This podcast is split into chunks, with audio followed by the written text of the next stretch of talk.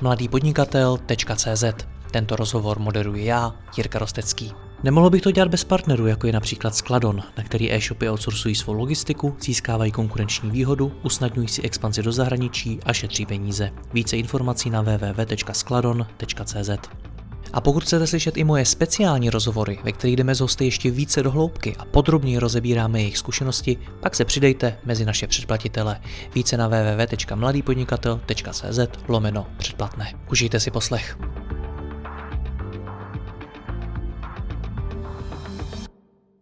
Dobrý den, už 17 let je na trhu společnost OneBit, která poskytuje webhostingové služby. V loňském roce ji koupila konkurenční společnost WebGlobe, která jen za poslední dva roky skoupila celkem 15 hostingových firm. S jejím ředitelem Igorem Strečkem jsem natáčel před pár týdny a odkaz na rozhovor najdete v popisku.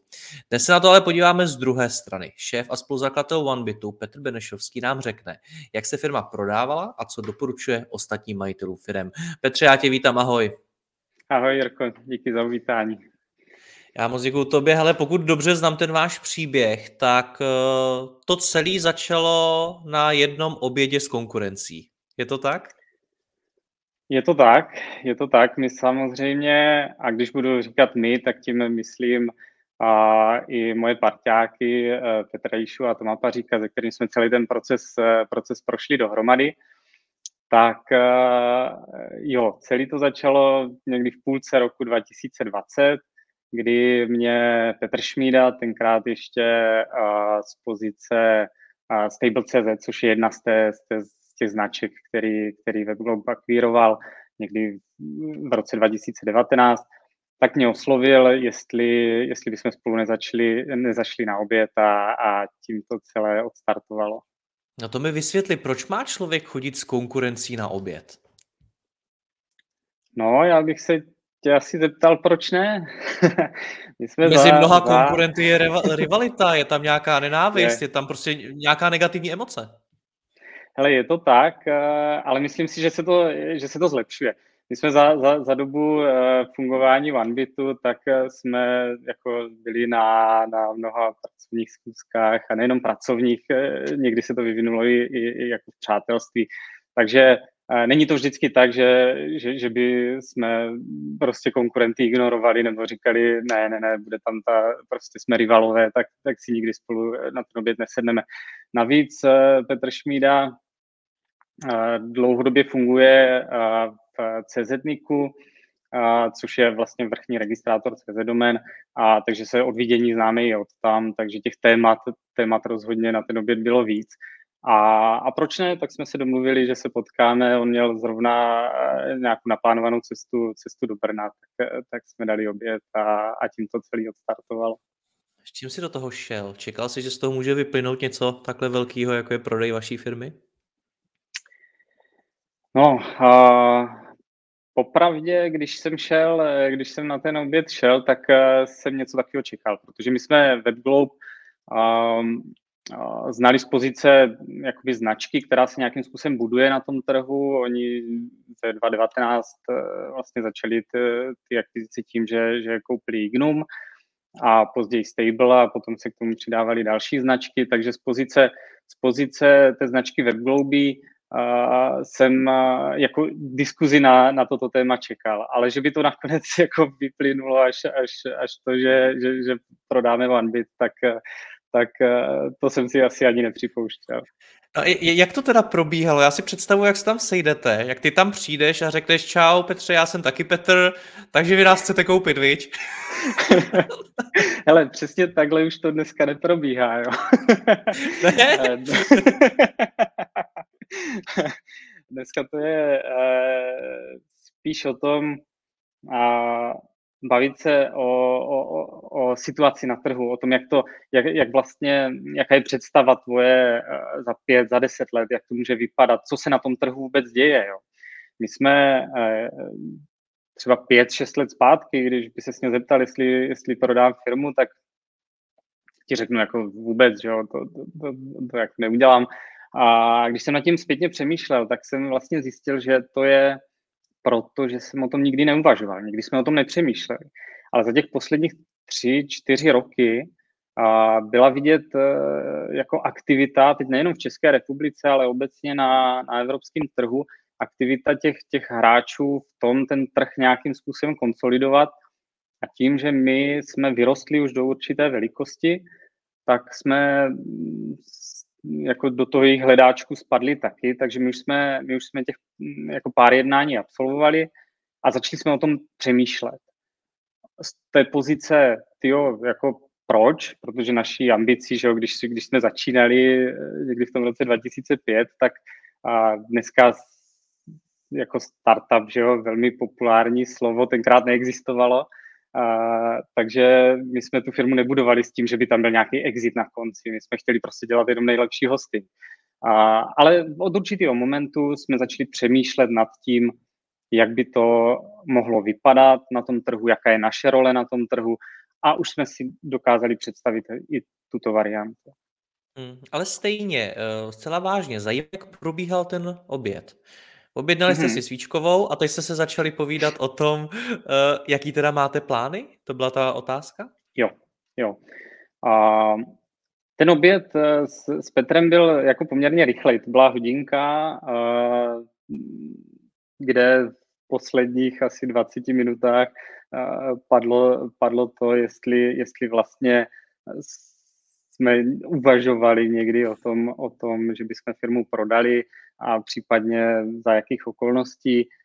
A, ale to hlavní, řekněme, jednání se odehrálo asi na druhé, třetí schůzce, kdy, kdy už byl přítom, přítomný i, i Igor a i, i Jakub Krajčovič, takže tam, tam si myslím, že už jsme se jako začali víc seriózně bavit. Tady to bylo takové to oťukávání, hele, šli byste do něčeho takového, nebo to je úplně, úplně jako nonsens. Na čem to záviselo, jestli bys eh, tomu Petrovi tehdy odpověděl, hele jo, klidně. Bylo to jenom o tom, že se ten trh konzolidoval, nebo tam hrála roli i nějaká třeba lidská chemie a podobně? Hmm. Ale já jsem spíš řekl právě, že ne, jo. že, že eh, nejsme úplně v situaci, kdy, kdy bychom o tom a, přemýšleli, protože když to zasadím do té doby, polovina roku 2020, tak pro nás a, tím, že jsme se už o tom ve firmě začali bavit, že by mohlo někdy dojít k tomu prodeji, tak jsme začali přemýšlet a vlastně nastartovali jsme proces restrukturalizace firmy, což jsme si jenom řekli, že kdyby ten kupec někdy přišel, tak ať je vyčleněná ta část, ten, ten core business eh, do, do samostatné entity, tak aby tam nebyl žádná, nebyla žádná jako větší překážka tomu ten, eh, ten prodej uskutečnit, ale nebylo to rozhodně tak, že bychom, že bychom v roce 2020 nebo 2021 plánovali firmu prodat. Druhá věc byla, že my jsme se na začátku roku 2020 přestěhovali asi po deseti letech do úplně nových kanceláří. To jsme připravovali a, a, asi rok a, a, a takže jsme měli úplně jako dobrý pocit z toho a, a, a třetí věc, který ten dobrý pocit trošku, trošku zkazil, tak, tak byl covid. Období, kdy my jsme se přestěhovali do kanceláří a do 14 dnů přišel jako tvrdý lockdown, takže zase všichni, všichni pryč.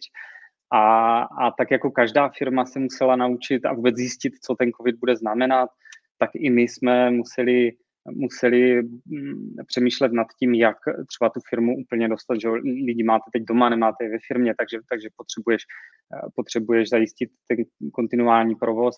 Takže eh, jsme měli spoustu věcí na řešení jiných, než řešit ještě prodej firmy. Takže paradoxně to první setkání s Petrem bylo spíš, hele, teď se to úplně nehodí, jako řešíme úplně jiné věci a, a teď to ještě není ono. Nicméně úplně jsme jako nehodili ten, ten ručník do ringu, ale domluvili jsme se, že bychom se mohli potkat na další schůzce a právě víc si o tom promluvit a, a, a jako detailněji.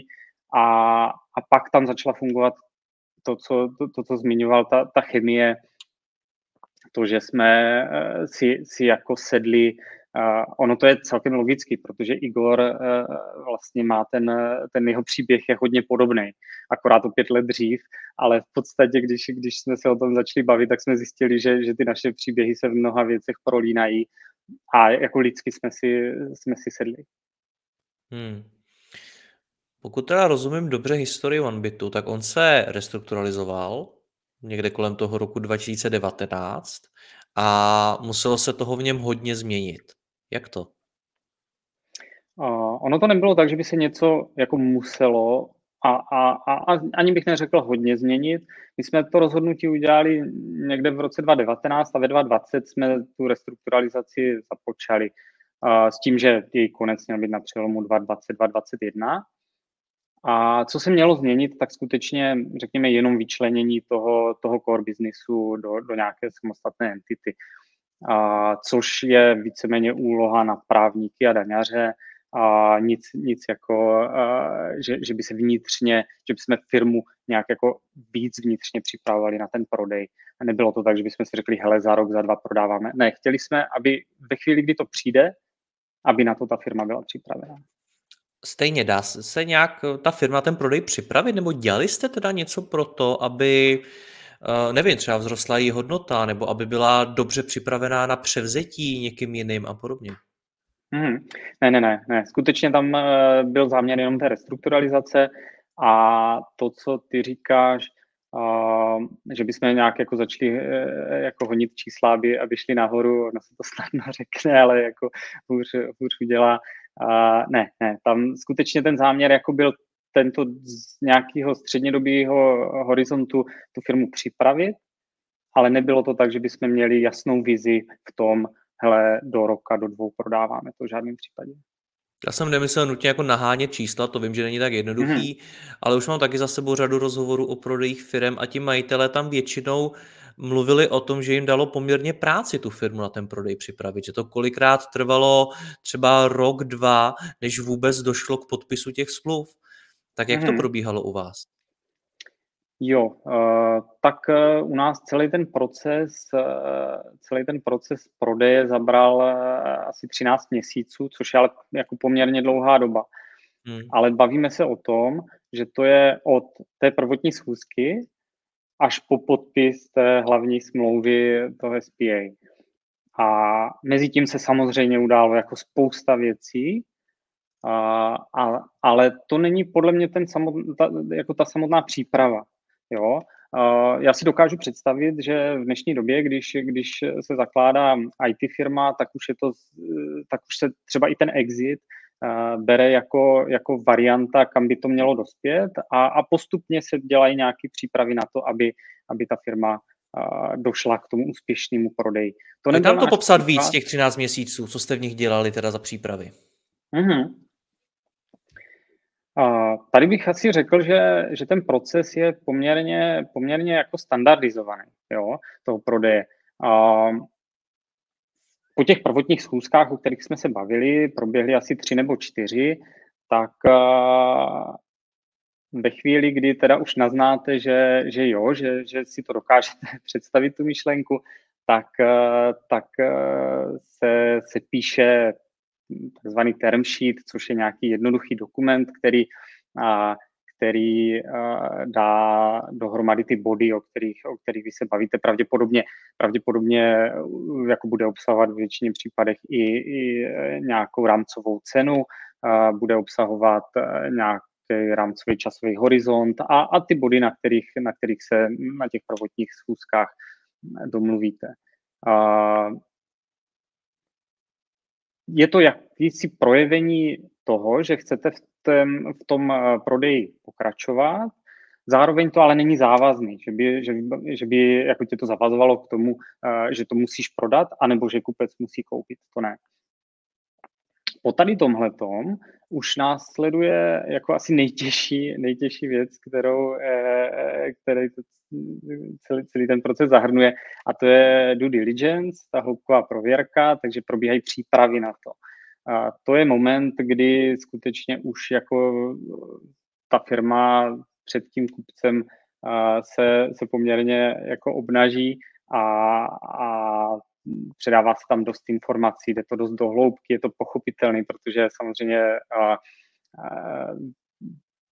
vy tu firmu znáte velmi dobře, ale ten kupec e, ji zná na venek, tak jak působí, ale, ale neví, co je uvnitř, neví, jestli náhodou ve, ve skříni není, není ten, ten kostlivec. A, a ta due diligence trvá poměrně dlouhou dobu, skládá se z několika částí, ty standardní jsou asi jako právní, finanční, daňová, ale potom je tam část, která bude asi specifická pro každou z, z těch firm. My tím, že jsme jako v IT, tak, tak pro nás to byla technická, nějaká softwarová, hardwarová.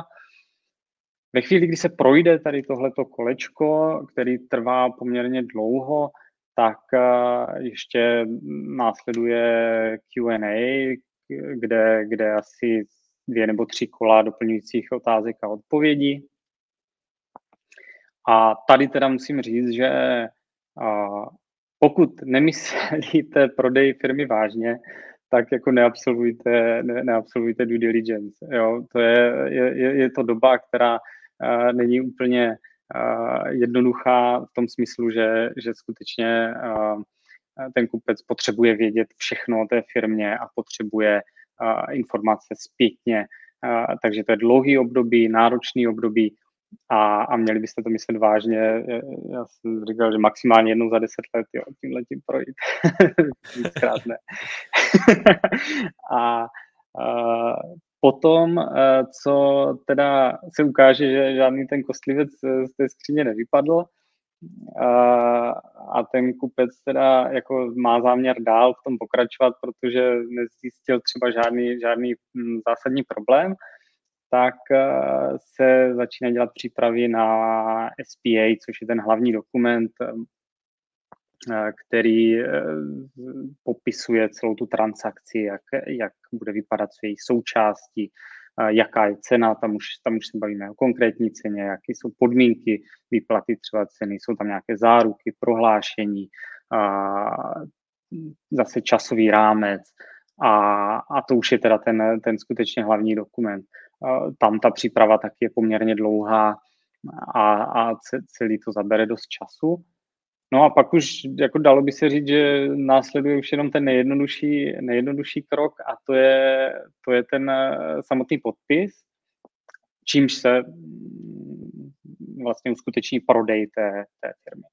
Hmm. No ale eh, ve finále to bývá tak, že to je ta, ta nejstresovější situace z celého toho prodeje, protože pro představu se musí sladit čas jako několika lidí, prodávajících, kupujících, jejich právních zástupců, vašich právních zástupců, notáře, asistentů. No v našem případě to bylo asi 15 lidí a když ti řeknu, že jsme v den kdy jsme měli podepisovat, určí se nějaké datum podpisu a k tomu to všechno směřuje. A v ten den, kdy my jsme měli podepisovat, tak jsme končili ještě poslední vyjednávání někdy po půlnoci. A podpis se měl uskutečnit v Brně a my jsme měli pražskou eh, právní kancelář, eh, Webglobe taky. A právníci to ještě po té, kolem té jedné hodiny v noci museli učesat, celý poslat na tisk do Brna, no a my jsme měli v 10 sraz, sraz v Brně na Solitej, což je jedna ze sesterských firm Webglobe a, a, a, a tam jsme měli podepisovat. No takže strašně jako všichni dělali všechno pro to, aby, aby, aby se to stihlo. Já jsem se ještě v noci probudil spocený s tím, že jsme zapomněli jeden bod do SPA, ale ani to není neřešitelný. Prostě ráno se to tak ještě po konzultaci s, s právníkama dodalo a, a já nevím, kolem možná 11. 12. hodiny podepisovali. Takže byť ten poslední bod se zdá jako nejjednodušší, tak to často bývá eh, to, to nejstresovější a, a protože na to navázaný spousta lidí, tak je skutečně eh, jako v zájmu všech, aby, aby se to stihlo.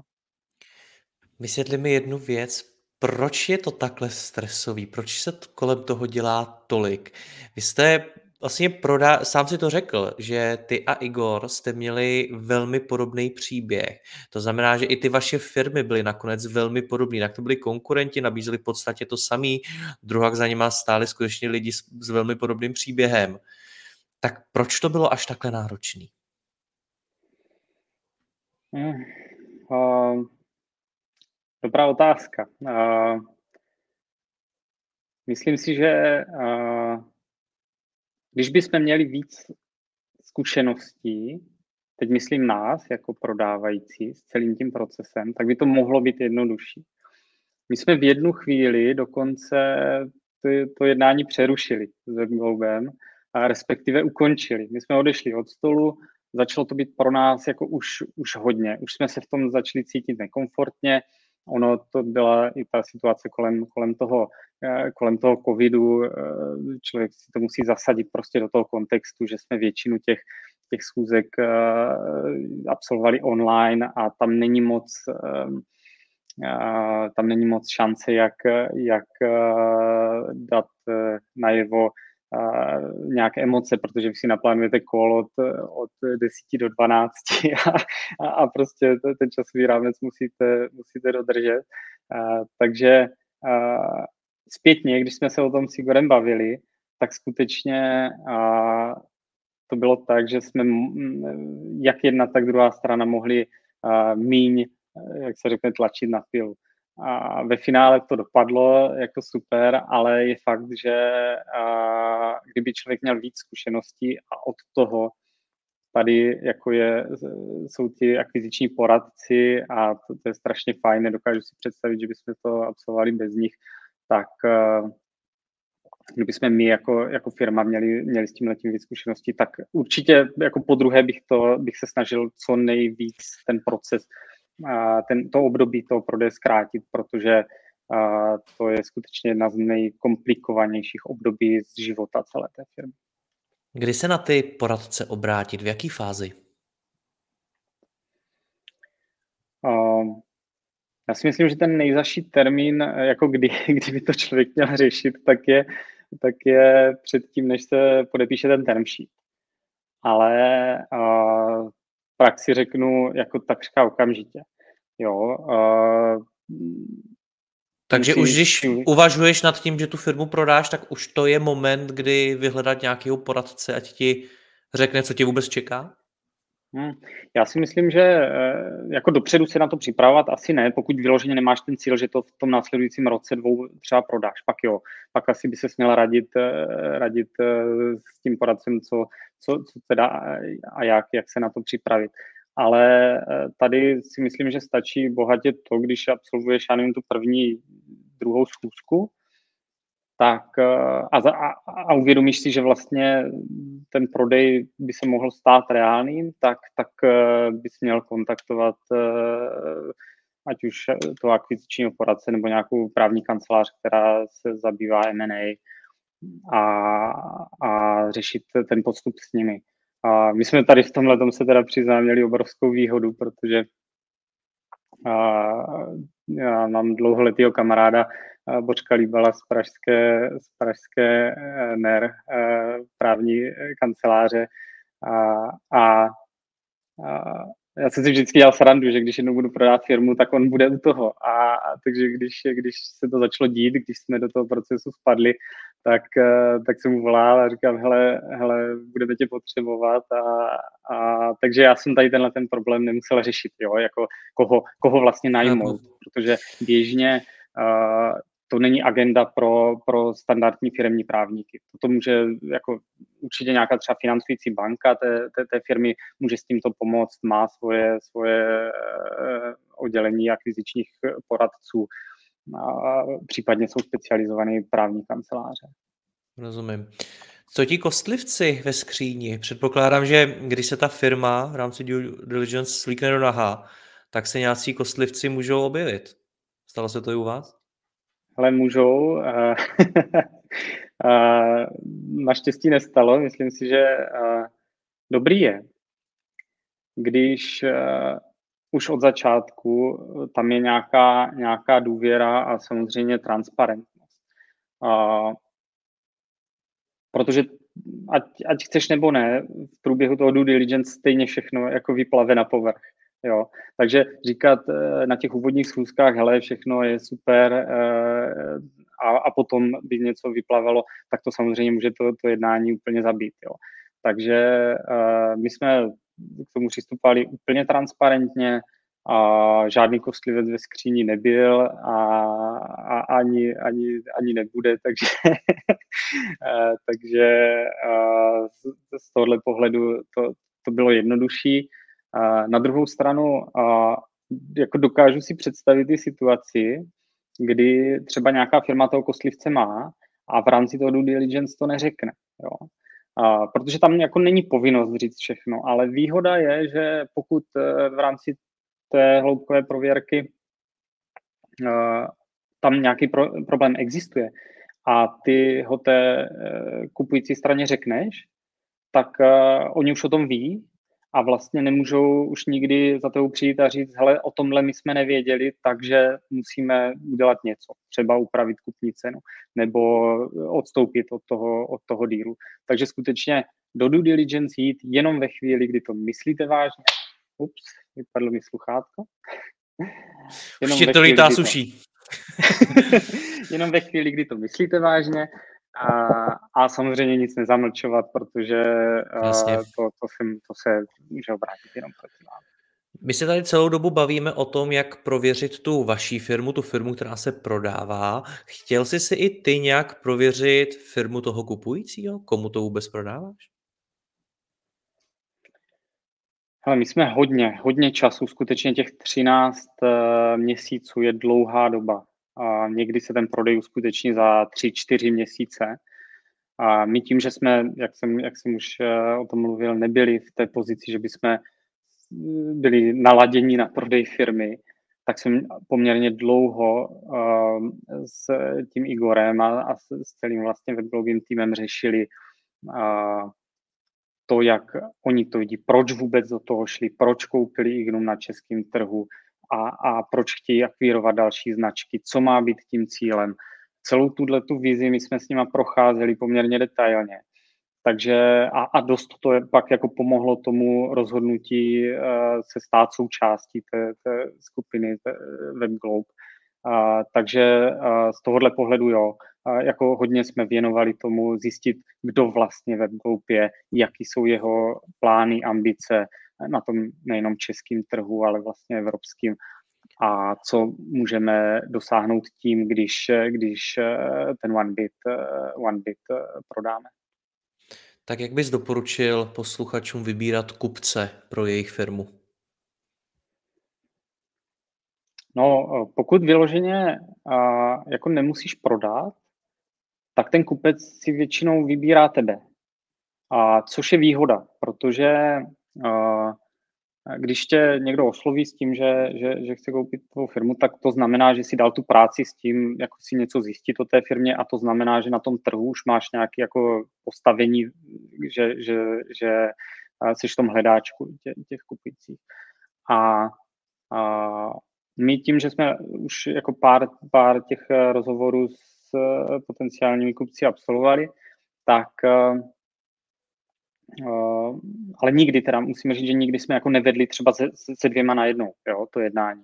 Takže ne, nemůžu říct, že bychom si takto vybírali, ale spíš to můžu mm, říct tak, že uh, ty předchozí případy nedopadly právě proto, že si to nesedlo tak jako mm, dohromady všechno. Tam je několik jako silných věcí, které musí do sebe zapadnout, ať už to je třeba ta vize, ať už to je další, další směrování té konkrétní tvé firmy, lidí ve firmě, tak je tam i samozřejmě cena, že jo, jako jeden z těch klíčových faktorů, protože když ti někdo dá tu silnou vizi a, a, a nenabídne ti férovou cenu, tak, tak to stejně nemůže dopadnout. Takže, t- takže musí si to sednout a pro každou firmu ten uh, to důležitý bude někde trošku jinde, jak vybrat toho kupce, ale pro nás to byly, bylo víc, víc faktorů. Za kolik jste to prodali? no comment. Uh, hele, jak jsem zmínil. Není to veřejná, veřejná informace. Není to veřejná informace. Uh, ta cena je jako podstatnou částí té, té transakce, ale neměla by, rozhodně by neměla být jedinou částí, částí té transakce. Uh, takže uh, určitě nemůžu říct částku, ale můžu říct to, že, že cena byla férová ale co je dneska férová cena, že jo? Ve chvíli, kdy máš, kdy máš firmu třeba, která je zadlužená, nedaří se ti, tak férová cena může být i nula, jo? Stačí říct, že, že, že, tu, že ta cena není veřejná. Jak jste ji určovali? Ale je to teda něco, s čím přijde ten uh, kupec, který navrhne nějakou částku, nebo tam probíhá nějaký ocenění odborný té firmy? Jak to bylo? Jo, určitě. Tady v těchto, těch, v těchto těch dílech už, uh, už se jedná o to, že součástí samozřejmě i toho té hloubkové kontroly jsou všechny finanční data za, za jako spoustu let zpátky a, a, a účetní výkazy a další věci. Takže ta, určitě na této úrovni už se ta cena jako nestřílí od boku, ale vychází rozhodně z nějakých finančních dat. A co je vůbec největší hodnotou OneBitu? Co tam má největší hodnotu? Ale tak jako každé firmě samozřejmě eh, tu, tu hodnotu firmy dělají lidi, co, co, co v té firmě pracují. Ale samozřejmě, když se podíváš na, na OneBit hosting jako na celek, tak to je kombinace zase víc věcí a jedna z nich je to, jak ta firma se profiluje na trhu, jaký má jméno u zákazníků, a samozřejmě to, jak, jak, si lidé tu firmu tvoří. Ty jsi říkal, že jste to podepsali druhý den po tom, co jste to řešili až do půlnoci. Tak eh, jaký to bylo, když jsi to konečně podepsal? Jak se cítil? No, uh... Bude Ferrari.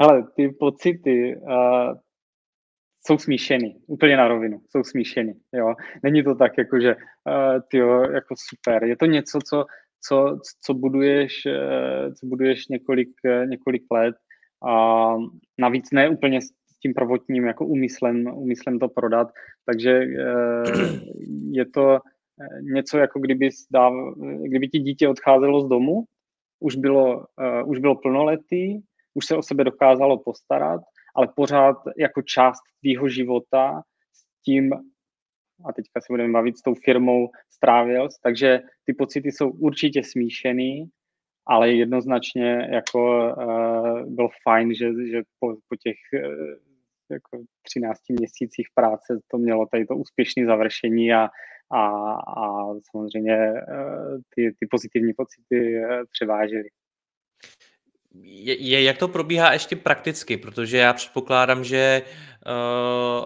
asi pravděpodobně ti nebyl rovnou vyplacen úplně celý ten balík, uh, dost možná tam v té firmě ještě musíš nějakou dobu být a podobně. Jsou tam takovéhle podmínky, na které se třeba mají posluchači připravit, pokud prodávají firmu? Mm. Uh, hele jo, je to standardní zase. Ve většině případů, když k tomu prodeji dojde, tak ten původní management a vůbec jakoby původní lidi ve firmě zůstávají a je to logicky, musí být zajištěna nějaká kontinuita toho, toho provozu a, a ty původní lidi a, tu firmu znají nejlíp. Takže toto je naprosto běžný. Jsou samozřejmě případy, kdy to tak není, ale tam proto musí být nějaké asi objektivní důvody. Takže určitě se připravit na to, že jako prodejem to nekončí, ba naopak cílem toho, toho kupujícího je, aby ta firma přešla do, do, těch, do, do té nové struktury jako co nejjednodušeji a, a ten proces byl, byl jako velmi dobře, velmi dobře zmáknutý. Takže určitě se připravit na to, že, že je potřeba v té firmě ještě nějakou dobu eh, být a, a, a jasně další podmínky té, té transakce, ty, ty se určují, ty jako nejsou předem daný, ale prostě eh, obě dvě strany si musí nějakým způsobem říct, jak, jak to bude probíhat. Třeba naším úkolem, eh, ten byl celkem mm, jako jasně daný, po, co se bude dít, nás to samozřejmě zajímalo, nejenom co, co se bude dít s firmou jako takovou, ale, ale s lidma tady, že jo, protože WebGlobe dneska působí eh, z několika lokalit, ty hlavní, že jo, Praha, Praha, Brno, Bratislava, tak nás, tak nás zajímalo, jak, jak to bude vypadat. A my jsme měli, nebo máme takový jako tři hlavní cíle. Ten jeden byla fúze ten už máme za sebou úspěšně, to proběhlo na přelomu roku 2021-2022, kdy se naše společnost fúzovala s tou, s tou matkou s, s WebGlobem. A druhá, která nás čeká teď ve 2022, to bude hlavní náplň, tak je, tak je migrace, migrace zákazníků, obrovský úkol, tohle to zmáknout jako dobře. A třetí, to je taková věc, na které se pracuje neustále, ale tím, že vlastně WebGlobe dneska už je součástí WebGlobu je 16 značek, tak, tak na tom pracuje, pracují všichni a to je předat to nejlepší vlastně z, z té firmy do té mateřské firmy WebGloby, což není tak jednoduchý úkol, ale vnímám strašně jako velkou uh, ochotu WebGlobu se, se, se učit no, novým věcem a, a přejímat to dobrý z těch, z těch firm, který, který akvírovali. Hmm. Když jste to řekli zaměstnancům, že OneBit změní majitele? Velký téma. Lidi ve firmě velký téma. Um, řešili jsme to od začátku, komu, kdy uh, o tom říct. Uh, ta situace není úplně jednoduchá, ve které se ta firma nachází v průběhu toho prodeje a, a můžete k tomu jako zaujmout uh, nějak, nějak jak víc postojů, těžko říct, který je ten nejlepší. My jsme nakonec usoudili, že nejlepší bude to řešit jenom s nejužším okruhem lidí a, a zaměstnancům jsme to řekli, um, vlastně všem jsme to oznámili těsně po podpisu té, té hlavní smlouvy a, a co jsme si ujasnili hned na začátku, tak bylo to, že ať se, děje, co, ať se bude dít cokoliv, tak nesmíme za, jako v žádném případě těm lidem hát. Protože jednoho dne se to dozví a promítnou si zpětně, jestli jsme jim říkali pravdu nebo ne o tom celém. A takže to, to byl bod číslo jedna. Bod číslo dva, to oznámit co nejdřív po tom, co, co se uh, vlastně ten prodej uh, uděje, což se, což se stalo. A musím říct, že eh, v souvislosti s, s tou transakcí jsme neměli žádný odchod a, a, ani jednoho ze, ze, z našich lidí, což je naprosto fantasticky. A ne, neříkám tím, že, že to je jediný správný způsob ty, ty lidi neinformovat. Určitě může být i jiný, ale, ale nám se to ukázalo toto kombinaci s tím, že, že, že těm lidem nesmíte, prostě nesmíte si vymýšlet v průběhu toho. Což jako zpětně zase, když jsem se, když jsem se na tím zamýšlel, tak je fajn, protože kdyby za mnou konkrétně někdo přišel a, ře, a zeptal se mě, uh, hele, neprodáváte náhodou firmu, tak vlastně nevím, co bych mu řekl. Jo, a vysplnil tu, tu, tu podmínku. Ale tady musím říct, že zase, zase uh, nám v určitých věcech uh, ten COVID pomohl, protože eh, tak, jak už jsem několikrát zmínil due diligence a tu složitost toho celého procesu, tak tím, že byly ty tvrdé lockdowny a my jsme strávili čistého času měsíců kopírky jenom tady v kanceláři, tak jako dokážu si představit, že, že když by eh, když by tady byly, byl normální provoz, tak, tak to je minimálně podezřelý. Jako. To asi jo. Co plánuješ ty dál, ty sám osobně? No, hele, já uh, jsem rád, že to teď nemusím řešit. Jo? My jsme v průběhu té, uh, té, uh, toho procesu předávání a vlastně začlenování té, té značky a, a to téma, co dál, určitě na stole bude. Postupem času budeme se o tom bavit i, i, i s Igorem. Já každopádně jsem v IT biznise jako dlouhou dobu a je to, je to něco, co mě baví, a takže určitě jako tenhle ten rybník opouštět nebudu. Já ti budu držet moc palce, ať už vymyslíš cokoliv dalšího. Moc ti děkuji za tvoje zkušenosti. Měj se hezky. Ahoj. Já moc děkuji, Jirko. Měj se pěkně. Čau. Děkuji vám za poslech tohoto rozhovoru a zvu vás i mezi naše předplatitele. Tvořím pro ně speciální rozhovory se zkušenými podnikateli, manažery, freelancery a dalšími profíky ze světa biznisu. V tématech jdeme ještě hlouběji a připravujeme pro vás konkrétní praktické zkušenosti z podnikání. Snadno tak objevíte cené zkratky a informace, které vám pomohou ve vašem biznesu. Více zjistíte na www.mladýpodnikatel.cz lomeno předplatné. Děkuji vám a zase někdy naslyšenou. Jirka Rostecký.